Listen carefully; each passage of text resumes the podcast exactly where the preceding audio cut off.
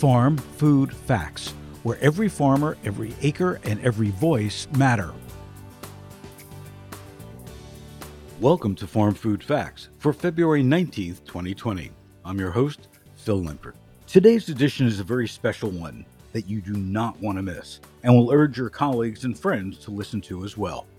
On February 5th, the second Foster Future event was held in Washington, D.C. So we packed up our gear, headed to the Ronald Reagan building to interview seven of the leaders of U.S. agriculture and have them share with us what's on their minds and look into their crystal ball and tell us what they see for the future. I'm joined by Sally Rockey, Executive Director of the Foundation for Food and Agriculture Research, who created and hosted Foster Our Future, and our own Erin Fitzgerald, CEO of U.S. Farmers and Ranchers Alliance, both here to discuss the insights that our agriculture leaders shared. But first, at Foster Our Future, a new ag climate partnership was announced between the Foundation for Food and Agriculture Research, the World Farmers Organization, and USFRA. Erin and Sally, congratulations. And Erin, why don't you get us started and tell us a bit about this partnership and its goal?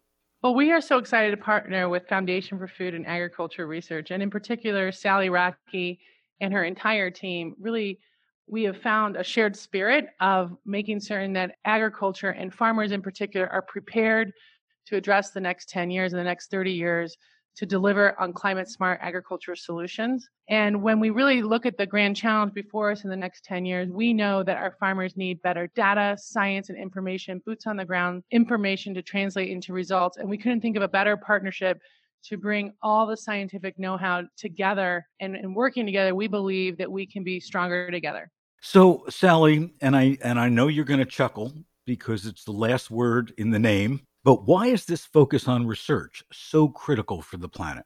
Well, thanks, Phil. That's a great question. But first, let me also echo Erin in saying what a great, wonderful partnership we're having with USFRA. This has been a partnership that we recognize will bring science closer to the farmers and facilitate farmers taking on new kinds of practices that'll be climate smart. So, research is really important because agriculture is a biological system and a living system. And discoveries that we've made so far in science and agricultural sciences have led to all sorts of new types of practices that have, for years, led for increases in yields, reduced insect and pathogen problems, et cetera. And right now is an, just a phenomenal time for science and agricultural sciences because these discoveries are going to take us to the new level. And one of the things we're going to be looking at is how we reduce greenhouse gas emissions from agriculture so that it will be a solution. That takes a lot of science and a lot of research. So we're looking forward uh, to this next couple years to really get this partnership organized to help bring that science directly to the farmers. So, Sally, you say it's it's a lot of research, but I'm also going to assume it's a lot of money to be able to conduct that research. Well, research is typically very expensive, but also research is something that many people and organizations want to invest in. We've seen over time that the the uh, the payback from research really is is many times the magnitude of what you invest because what you learn can be applied directly and improve either economic situation for farmers or improve the environment. So we know that it's costly, but we believe that this is a, a very laudable goal that many people will want to join us and uh, help fund. And certainly, Erin, from a farmer standpoint, it's critical for them to be able to, you know, grow crops, make money. What are you hearing from farmers about the Ag Climate Partnership? You know, farmers cannot do it alone. And so we often think about people, our farmers are on the land really working on these changes day in and day out, but they cannot do it on on their own and we need partners like Sally and and her network of scientists to really step up and help co-create solutions with our farmers in partnership. And so that's what this project really does and and partnership is really about making certain that we're working hand in hand and we can ultimately get solutions in the hands of our farmers. And I would say it's the other way around as well, in that scientists must work with farmers to really assure that that science science is most meaningful for those those farmers. And that's really what this partnership is about. So as Erin said, co-create so that the scientists can be working on scientific issues and research issues that are going to be directly applicable to the farmer, be tested on farms, see how there's feedback to know what's working and not working, and go on to the next greatest discovery. Now, you've both stated that the goal of the partnership is to transform U.S. agriculture into a net carbon negative sector. And your vision is that every farmer and rancher will employ at least one climate smart solution on every acre of farmland. How are we going to do that? And how, how is this going to, you know, be the solution to solve the climate crisis? So, really, what we're trying to do is to bring the science and the research together with the farmers that will test that science and make sure that those practices are working, and then be able to measure how that those practices are are influencing the reduction in greenhouse gas emissions. If we do that and have a, a what we're calling a toolbox or a suite of types of practices that are going to really make a change in greenhouse gas reduction across farms and across ranch lands, then they farmers will feel comfortable that they have potential for different types of practices that they can use that are really going to make a difference. So this is why we want to create what we're calling now a toolbox that allows them to have choices in how they do that. And we also believe that it's momentum building. If they start on one acre 10 acres and then it starts the ball rolling, it can be more easily implemented across all acreage. And that's really our goal. So, Erin, one of the critical steps in making the Ag Climate Partnership a reality is to actually being able to coordinate a coalition of all stakeholders. Who's going to be involved, and how do you intend to bring these people and organizations together? Well, under the U.S. Farmers and Ranchers Alliance, we are essentially becoming a secretariat for leadership movement and really recognizing that agriculture has a potential to be a solution to climate change.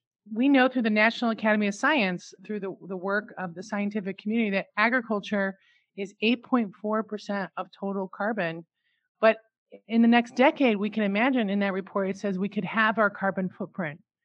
But it, the report also says something that's really cool that I think got Sally and I initially so fired up about a partnership that if we could deploy information and existing science into the hands of farmers, that we could be at net negative carbon. And so that lets us really realize that if we can deploy our leadership networks and our farmer networks, of which we have 54 different farmer groups, part of our, our, our effort, that working together, we could become a solution. And that's all about bringing the science into action um, through through this partnership. Well, congratulations. And the Ag Climate Partnership is, is certainly a great initiative for us all. Now, let's head to Foster Our Future. First up, Scott Hutchins, Deputy Undersecretary of the U.S. Department of Agriculture's Research, Education, and Economics Mission Area, which is comprised of the Agriculture Research Service, Economic Research Service, National Agriculture Statistics Service, and the National Institute of Food and Agriculture. Big job. At Foster Our Future, he shared with me an advanced copy of the USDA Science Blueprint, which is a roadmap for USDA science from 2020 to 2050. Here's what he had to say about the blueprint. So, tell me a bit about the USDA Science Report. What is that all about, and what's your objective for it? Yeah, great question, and it's a very timely one as well because actually tomorrow Secretary Perdue will be releasing publicly the USDA Science Blueprint we're very, very proud of the science blueprint uh, because what it really does for us is for the next five years, it kind of captures and puts forth some of the things that we think will begin to shape and make a big impact on the next era of agriculture. And there are five themes that we've identified working across all of our science based agencies and trying to gain some consensus understanding. And those five themes, I think, really do define where we need to go as a nation and really as a broader agricultural community. Uh, the first one is ag uh, sustainable intensification. Lots of components of that, as we just made reference to, from regenerative agriculture uh, to uh, the ability to ensure that we can protect uh, the, the crops and the animals in a, in a um, uh, in the correct way.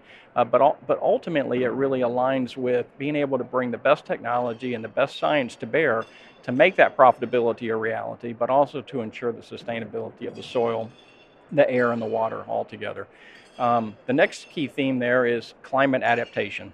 Obviously, lots of discussion, lots of science around climate. What we really want to focus on with USDA with this blueprint is to make sure that U.S. agriculture can adapt and farmers can adapt. And that can mean things such as um, obviously plant and animal breeding, advanced tools in plant and animal breeding, uh, but also understanding the, the patterns, uh, the changing shifts, the resiliency opportunities, so that we stay ahead of whatever change is coming. As the scientists always debate how much right. and how far right. and so forth, that's all going to happen and it'll sort out. And we'll contribute to mitigate that in a big way with soil health and other things.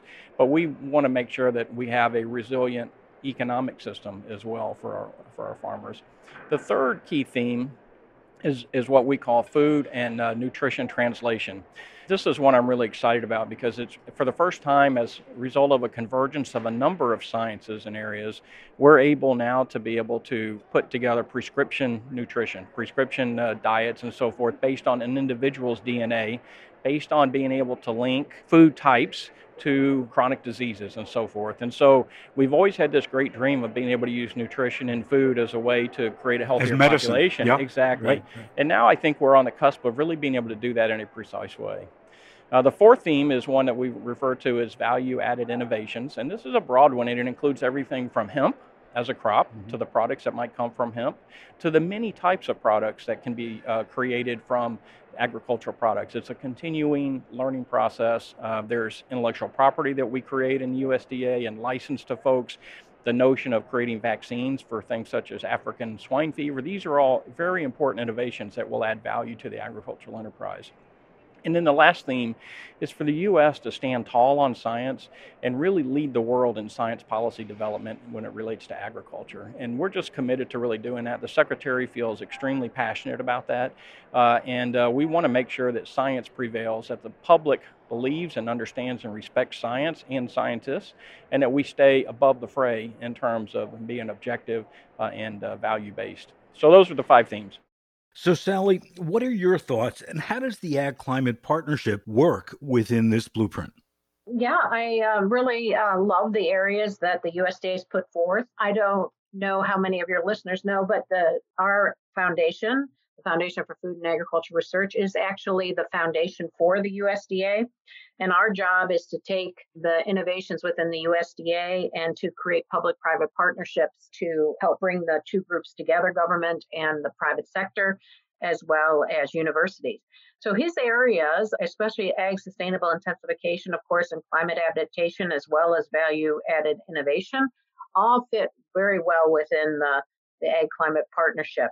And our expectation, because the USDA has about $3 billion a year in agricultural sciences and are, have networks across the country, that we're going to be able to work closely with the USDA to bring them in the fold of the Ag Climate Partnership and to use what they're learning as well as what other groups are learning in the private sector and to join forces in this this whole initiative. Let's listen now to what Secretary Hutchins had to say about USDA science's role in agriculture. When you pull back and look at the role that USDA science plays in agriculture, what are your hopes? Yeah, well, that's a great question, and and um, I'd say there there are several hopes, but I think these hopes are really reality as well. I mean, um, so blessed to have the opportunity to work within an organiz- science organization that's really the largest and most um, um, most impactful organization in the world in terms of agricultural research. When you consider uh, the capabilities of the Agricultural Research Service, uh, which is um, you know 90 locations and you know um, 6,000 plus uh, staff focused on national priorities in agriculture. When you think about the reach and the partnership that NIFA, the National Institute of Food and Agriculture, has with land grant universities and other groups for competitive grants as well as for capacity grants, and what they're able to do and synergize with. And then the National Ag Statistics Service, which really measures everything ag, and we are data driven, so we need those those data. Uh, and any Economic Research Service, just a group of rock stars that really understand deeply how to analyze, understand, and, and help us formulate policy across the USDA. So we have a great team and uh, don't have to hope about it. It's actually true. They're having a tremendous impact. If I do have a hope, is that we are able to work even more closely with organizations like FFAR here, uh, as well as with the private sector, because we're all in this innovation ecosystem together, Absolutely. and we all need to be having the arrows moving in the same direction to solve these biggest challenges, but also to create big new opportunities. And here's what he said when I asked him to look into his crystal ball and 10 years from now, what does USDA and ag and farmers and ranchers all look like together and scientists? Well, I always like to say I don't use a crystal ball. I prefer the Ouija board. okay. but uh, you know, first of all, um, we're starting from a great base. So what I would see, what I would hope to see, and hopefully less than 10 years, is that we can all align on an innovation strategy in the U.S. An innovation strategy that looks to solve the biggest opportunities and challenges that we can see today, but also truly embraces and leverages the technologies that are developing today for agriculture. And there's a number of those that have been outlined from digital ag and automation to genome editing and the genome design to systems based integration of all that and prescriptive intervention. I mean, these are burgeoning areas of technology. So I think part of our responsibility in the USDA is to see if we can align and drive those so that we actually are solving big problems in agriculture with those and getting them onto the farm, onto, onto the, the, farm. ranch, and, and have them used. Yeah, that's exactly right. And you know, as a research organization, we're very big into publications and the rest of it. And I will never say anything negative about publications I publish myself. We Yeah. all have. But at the end of the day, those are milestones on the way to solutions. Uh, if we don't get uh, technology, innovation, and solutions on the farm, then we have not done our job. Well, Scott, thank you so much for joining us today on Farm Food Facts. It's my pleasure. Thank you for having me. So, Erin, your thoughts about what the secretary had to say as it relates to technology and are farmers embracing technology beyond just figuring out where to put water, where to put seed? You know, how big of a role does technology play on the farm today?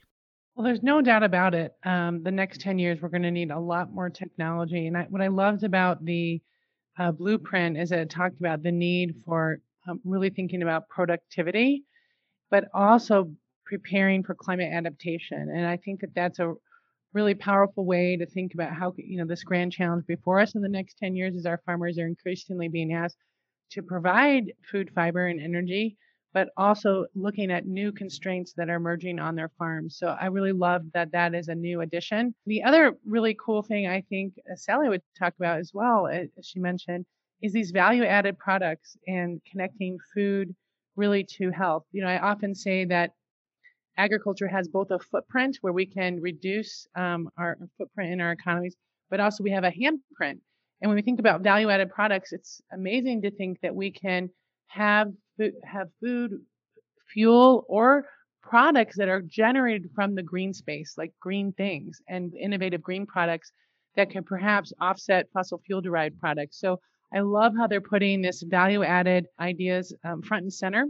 And then finally, I would just say I also welcome that he believes that we need to work together, and I think that that is what this whole um, partnership's about, as well as um, all of our efforts in creating a leadership movement and really excited to see uh, USDA ARS and step up.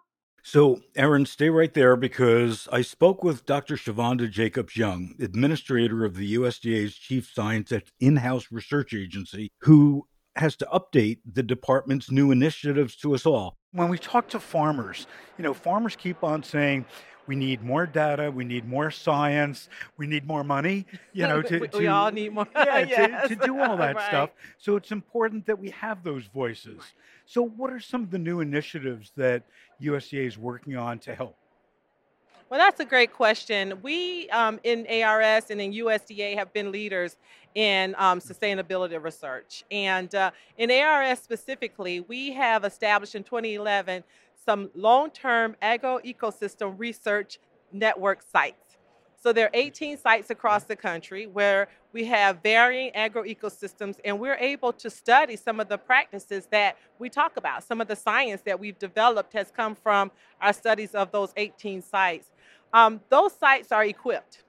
They have sensors and high tech equipment to be able to run common experiments across the country. So when we look at things like crop rotation, like crop cover, grazing, we're able to make those comparisons across the country. And most recently, we created the climate hubs, and we have 10 climate hubs across the country, and that's a USDA effort. And so we have the Forest Service and mm. NRCS and and Very L- holistic. It's a Yeah. holistic approach, and those hubs have been set up to take all that data, all the rich data we have, and all of the information we have, and translate it into tools that producers can use.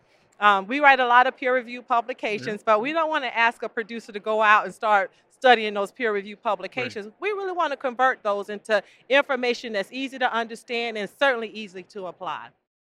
So, Erin, how do we take the information from these 18 sites, from these 10 climate hubs, and then be able to drill it down in an easy way to understand, as Dr. Chavonda said, for the farmer? Well, I think what's really exciting, and, and, and Sally and I, in our long term vision for the Ag Climate Partnership, is really that these learning centers are the place where the scientists and the farmers are truly learning. We're really excited that that's a central focus. We know that that is key, that these um, farms are monitored and wired, as she said, so we can really see the biological interactions as well as climate fluxes and nitrogen fluxes. And then ultimately, that body of work can get translated into the broader scientific community. And then through that, getting to farmers. So this, I would almost say these learning centers are kind of like ground zero for a lot of the both the science and the farming community. And we we need these research centers to be almost like I would say learning center, maybe lighthouse farms, or that are attracting the right science, data, and farmers um, to continue to learn. And here's what she sees in her crystal ball. 10 years from now, yeah. what does USDA, what does ag look like wow. here in the US? So agriculture is a high tech industry. Absolutely. You know, we, we spend a lot of time really trying to share that message. Um, the success we've seen historically in the United States has come from innovation.